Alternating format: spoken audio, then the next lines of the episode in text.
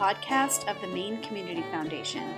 We speak with organizations and partners around the state who are working to improve the quality of life for all Maine people. I'm Taylor Mace.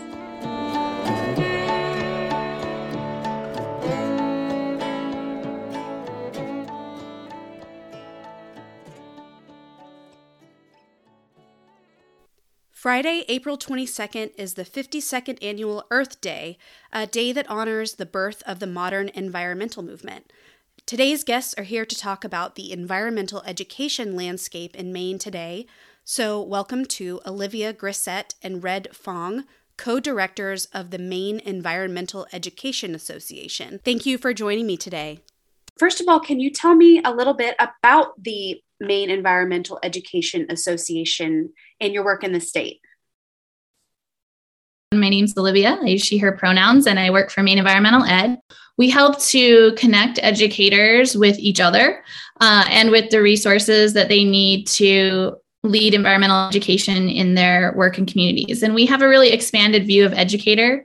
We work with formal educators like teachers, but we also work with tons of folks who are educators, truly educators, doing environmental education.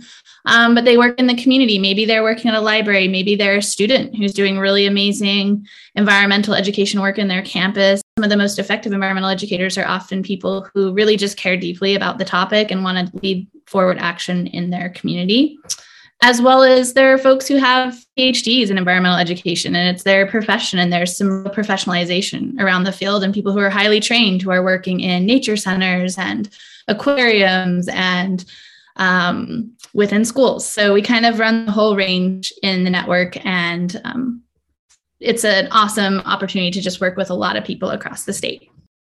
My name is Red. Um, I use they, them pronouns, and I'm one of the four co directors at MEEA. One of the biggest like branches of our work is like our Changemakers Network, um, which is like all of these young folks who are doing like environmental like education, I guess you could call it, like environmental action um, in their communities and like in their kind of like with their friends. And it's really amazing to like be able to work with folks like that. We do a lot of like environmental education that's like also through like the lens of like equity like in organizations we're really trying to be super expansive about what environmental education looks like um, and really try try to help people see themselves within kind of that that scope and hopefully eventually um, kind of like deconstruct the word like environmental education as a whole can you talk a little bit about what environmental education is and how it started, and what you're seeing in the field in Maine now. The field of environmental education, I think, formally started, I think, in the 1970s, around when Earth Day also started. So, kind of that movement around understanding that our human actions are having like consequences on the health and well-being of our environment and also the health and well-being of ourselves as humans living on planet earth i think there was kind of a, an awakening around that time period and so there was um, an awareness that we need to have an actual field that focuses on the human dimensions of the environmental movement. So, how do people interact with their environment? How choices that you make um, impact the environment? How does, you know, all the way from individual to within your local communities to your state or like more systemically. So that is kind of the the root of the field of environmental education. In the 70s, it was very like white white led and male led and there's been an evolution over time where that's re- reduced but we still have a, lo- a long way to go regarding like really embracing uh, diversity of perspective and building a much more inclusive movement. And that's something we're really focused on here in maine doing. Some of the stuff we're doing here in maine is pushing the field as a whole of environmental education forward and we're able to take that to the national network and kind of share the work that we're doing here. So it's kind of like a really nice reciprocal relationship we do do a lot of advocacy and policy work to benefit the field. And we do that through the national network at the federal level. So um, currently, we're working on a really exciting policy called No Child Left Inside that was just introduced on last Thursday, which is so exciting. And that legislation, if if it moves all the way through the process, create a lot of federal funding that would go to departments of ed in states and then down into schools to pay for schoolyard greening stuff, um, getting kids on awesome field experiences, making sure teachers have professional development. And Senator Collins from Maine actually is one of the original co-sponsors for the for the United States on that piece of legislation. So we're really excited about it, and that's kind of some of the work that we do at the national level as well. I think we do a really good job of working with a lot of different diverse communities. But historically, the folks we have worked with, particularly like just like white older like folks in environmental education, but i think the the way that we're moving and what we're headed towards is a more expansive view of like what environmental ed looks like particularly within the context of like recognizing um, the long history of indigenous like knowledge like how so many different communities interact with um, space and land in ways that aren't kind of like set out um, in traditional environmental education big piece of our work um, within the past couple of years actually has been really investing like in our educators through the pandemic. Um, we've been able to connect with educators better through our mini grants for outdoor learning program um, where we've given uh, different educators like $1500 um, we've impacted like over 10000 students through it like uh, throughout the state and all the counties um, and like outdoor learning um, is being like incorporated kind of into environmental education and they're they're sharing space in that way. I think like that's another example like how environmental education is expanding um, and changing is in the way that like people are now understanding that like outdoor learning and out environmental education are kind of like they, they need to be able to like work together. Um, and i think like being able to support that type of efforts like in like our own programming and building those relationships um, has been super amazing. There's been a, a big expansiveness in understanding the public health impacts of people not being spending time outside. And um, it's just there's a lot more research about that. In the last 10 years there's a lot of concern regarding like youth development and positive youth development, both in physical and mental well being. So, environmental education is encompassing outdoor learning now. And that's really important because you know you can learn about the environment in, in a lab or in a classroom really effectively and you can get out into your community and get into the dirt and have the sun on your skin and be learning in a very physical way that's very sensory oriented and that's also really, really important and really powerful. So we're doing work in both places, I would say, and we're really supporting work happening in Maine in both both parts of the field. And I think that in Maine, we have some of the best educators in the world doing outdoor learning. They're just awesome. And they're getting really creative about how to get kids out in schools within the framework of public schools. Some teachers are like, getting kids on bikes and they're actually riding in bike groups and they learn how to fix their bikes and they're around the community and learning during the day on bikes or we have so many stories of really creative um, learning happening outside of the classroom walls in public education in maine and it's really really exciting. What does your organization do to help influence public education so we work both at the Department of Education level. We work on different projects with them. Currently, we're working on a revisal of the state environmental literacy plan, which will impact um, what's required or what we're thinking about kids should be able to experience in public education around this content area. We're also working with the Department of Ed right now and launching literally this week an outdoor learning accelerator, which is going to move a million dollars to public schools um, in the next school year to do outdoor learning projects within their REV program. And the department's investing a lot, like multi million dollars, through them recognizing the importance of this type of work and then actually innovation and education and like really holding that at the center of thinking about the future of education we also work, we have someone on our team who is who runs like schools and community partnerships, and they're really their whole job focused on um, you know, being available for schools to reach out if they want support on connecting to curriculum. Red does a lot of amazing web work for us and like has all sorts of resources online that we're constantly updating. We just had our conference last week where we had a bunch of educators teaching all these different sessions. So we don't really write curriculum, if that makes sense, but we connect people to the tools that they need. We try to play that like connector role, that kind of network hub role. So if you're a teacher and you're like, I don't even know where to start, they could call us and we could connect them to trainings. There's a ton of nonprofits in our state doing awesome trainings for educators. So um, we also connect, we either have our own or we connect them to existing trainings. Um, I think like I think sometimes uh, when people think about outdoor like learning um, or environmental ed, it, it, can it can become like really big really quick. um, but really all like teachers need to do or like is bring bring their students like outside for a little bit um, to get them fascinated in like one aspect um, of their local community or their local environment. Like is there a plant that's particular to like your region that is like super cool?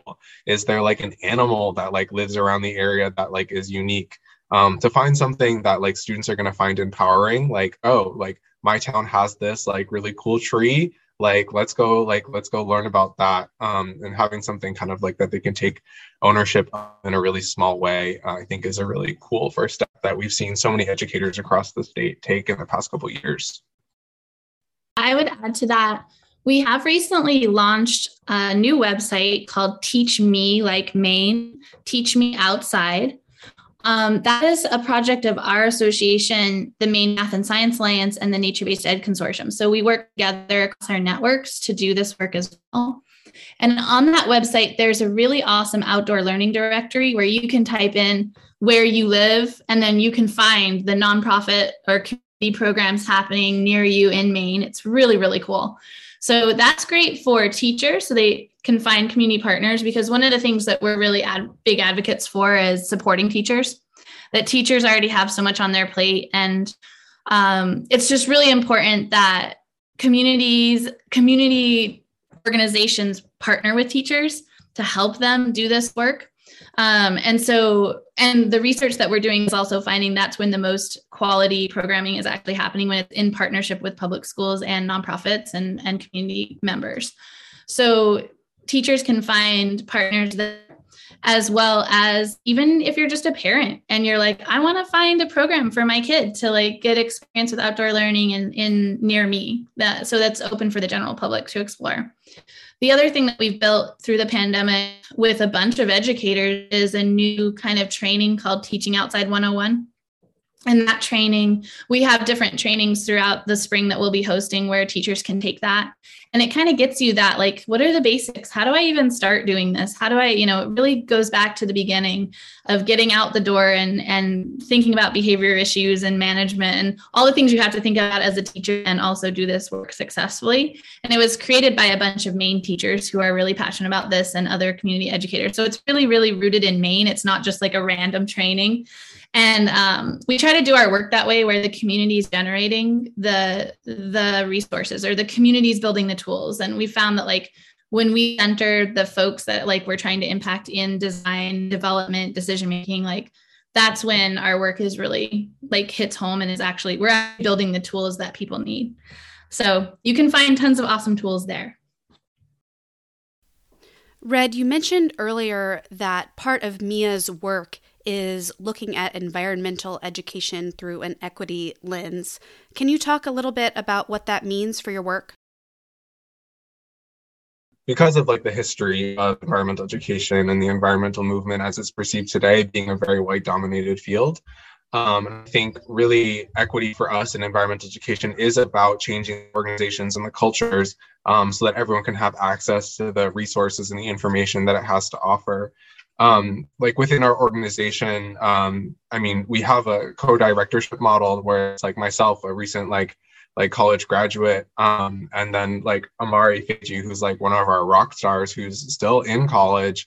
Um, like having people at that level of directorship, I think really is an equity like so it's it's one of the ways that we invest like in our equity equitable structures um, like in trying to disable these systems of like oppression and like exclusion within environmental organizations is such a key way that um, environmental education is evolving because through like our decision making process of like who we engage with um, in like these types of, in the in that we're doing um, is being decided by I, people with identities that have not been represented um, in environmental organizations in the past. Um, and so like letting people like myself and Amara um, like into spaces where we're able to kind of voice our like our perspectives and our needs and the people and like help kind of advocate for the folks who um, don't have access to those spaces really is a way that we're trying to push the field forward um, and try to encourage others to see like hey once you make and start try to make these changes, um, your work really does benefit. The Relearning Place program is an initiative between Maine Environmental Education Association and the Southern Maine Conservation Collaborative. Last year, Maine Community Foundation donors helped fund the Relearning Place convening, which is taking place this June in Saco. Can you talk a little bit about the goals of that summit? Relearning Place convening um, is the byproduct of work that we've been doing collaboratively at MEEA um, with the Southern Maine Conservation Collaborative. And we're really fortunate that the Maine Community Foundation decided to um, support this event. Um, so the Relearning Place program, kind of like its essence, um, has been like a two or three year long program that I that I helped start at the Southern Maine Conservation Collaborative. Um, that is made up of a kind of like intergenerational cross-racial group of folks who in our in the way that we work and what we believe in really center the value of place um, and connection to place whether that be like physical place place within community um, or like place within kind of like relationships um, as the way that we're creating change and the, as the way that we're connecting to each other um, and that belief really is at the core of this relearning place convening that we're hosting um, May 31st to June 2nd. Um, that's bringing together folks from across the Northeast who are involved in things like agriculture, uh, land, um, spirituality, medicine, recreation, education, social advocacy. Anyone that is that is doing this work with this idea of place at the center. Um, and that's because that's such an expansive topic. Um, we really have had folks apply from like a lot of different places. Um, but that's with the intent of doing some more cross-racial work where we know that like everyone's visions and everyone's contributions are really necessary um, in the generation and in the pursuit of a more kind of equitable and sustainable and livable future. Um, a lot of times we don't get to work cross-racially um, with a lot of different groups, and we're hoping that this is an opportunity to do that type of work really prioritizing the participation of like different black indigenous and other people of color um, really trying to lower the barriers for participation. And that's why we're grateful that we got some grant funding um, to be able to provide stipends for participation, to reimburse people for travel, and to cover kind of like expenses um, to participation to lower those barriers. Do you have any parting thoughts as we approach Earth Day next week? At MEEA, I we do embrace that kind of cliche around like Earth Day every day because this is like our work. But if earth day is motivating you there's a lot of really cool community events happening and you'll see you can you can like check our website to to, to learn more about that and follow us on social media. And you know just i think little things are big things and that's something like relationships are huge trying something new is really awesome and exciting. So just you know be gentle on yourself too. Like little things are big things. So you know around this month of earth month maybe just kind of challenge yourself to try one thing or to reach out to one new community organization or you know just try to do something new to kind of bring that center into into your life or, or, or read something new. And um, we're always here for you to support you. So if you you want to connect we're we're here for it